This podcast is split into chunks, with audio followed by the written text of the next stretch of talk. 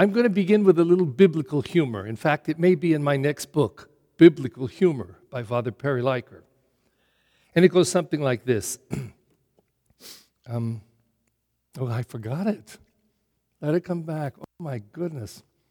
Oh, okay. I'm rewriting this gospel today. Uh, I'm going to give you a, a, version that I think John maybe started with. Uh, and it's based on the humor of Stephen Colbert, a, a nightlife um, uh, host, a comedy host, and a favorite comedian of mine. And he does this little thing where he takes, uh, say, a Valentine's card, and on the outside of the Valentine's card says, This is the perfect day for lovers. And then you open it up, and then it has a message inside. But he does a first version that he says they started with, and then they changed it.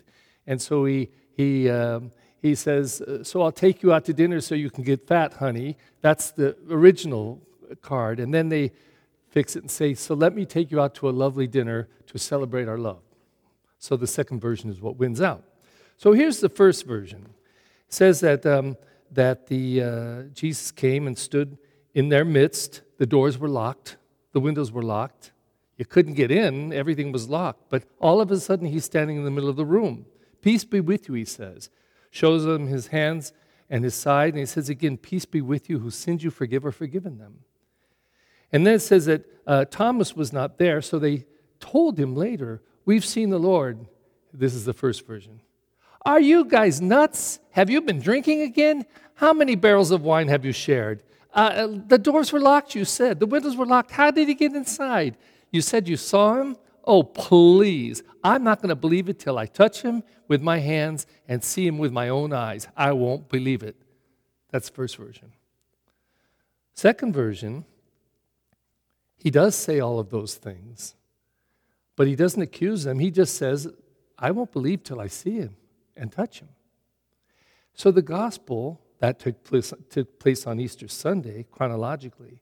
So one week later, the day that we celebrate the octave, um, this time, Jesus comes in their midst. The doors and windows are solidly locked. There's no way you could get in without going through the door or through the windows.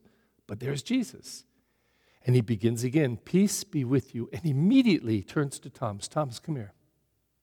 He says, See my marks in my hands, touch my side. And he says these words to him Do not be unbelieving, but believe. Now, this description of Thomas is, is, um, is a very important one, I think, for all of us. I know it is for me. Um, we all doubt at times. We all need a little proof. We all need something that we can understand. For example, we're celebrating Divine Mercy Sunday, the divine mercy of God.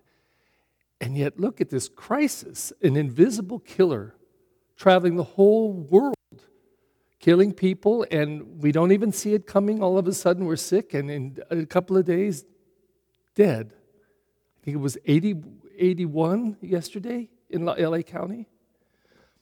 Where's the mercy of God, we might ask?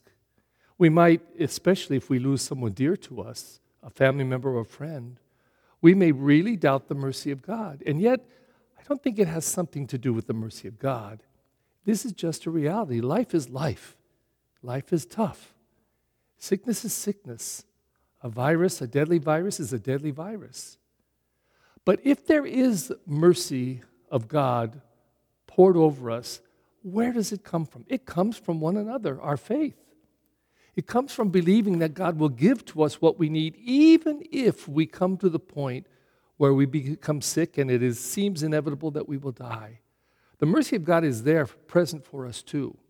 What does it do? It, it gives peace.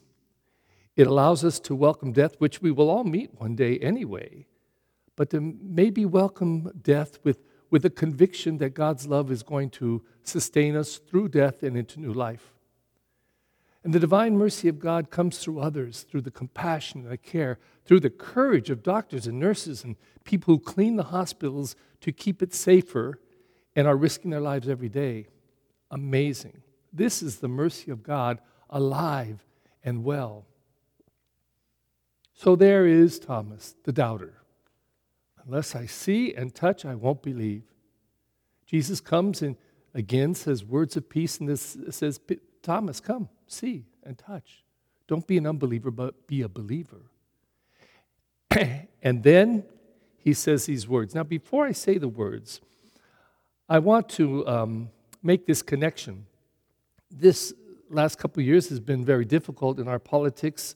Uh, parties are completely um, against one another, will not cooperate, are doing little to work together.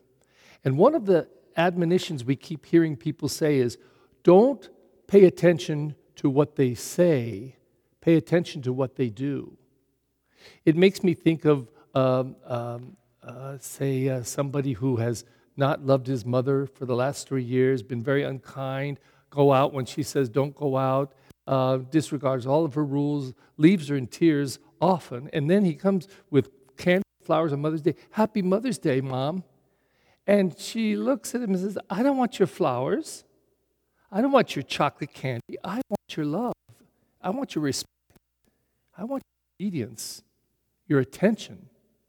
That's what I want. I don't want candy and flowers. So it isn't so important if people say, Mom, I love you so much, if everything I do to mom is unloving. So there's Thomas. He, he said, I, I won't believe until I see and touch. Jesus says, Come, see and touch. But don't be an unbeliever, be a believer. And he says, and better, what he does, he adores him right there, my Lord and my God. He makes a public profession of faith in front of everyone. He, the one who had just doubted, was given what he wanted, what he needed was something that he could believe reliably. And it moved him to instantaneous faith, a profound faith, a proclamation of faith.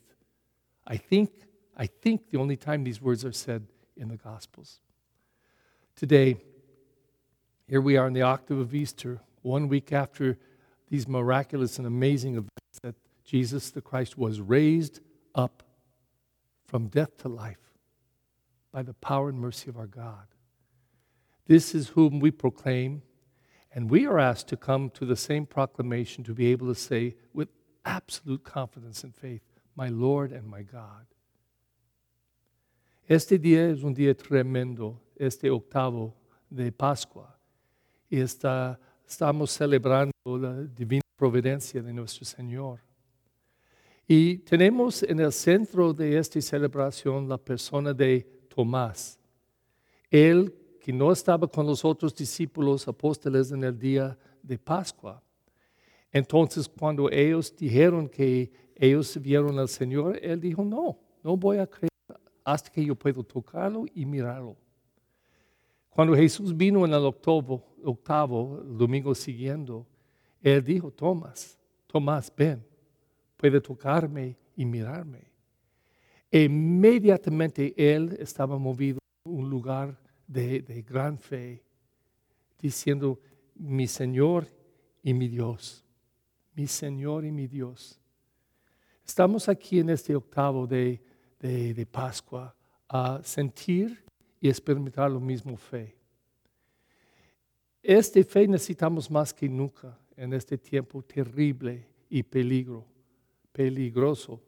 Estamos en un mundo en que en un día podemos morir y no podemos ver la cosa, este virus que está atacándonos. Pero venimos aquí en esta celebración de divina providencia a abrir a esta providencia divina de, Dios que viene a nosotros en uh, la parte más profunda de nuestros corazones y almas y también en las acciones de uno al otro. Entonces continuamos porque estamos moviendo más y más y más en este tiempo de Pascua para sentir, celebrar y recibir uh, el gran poder de nuestra fe en la resurrección de Jesucristo.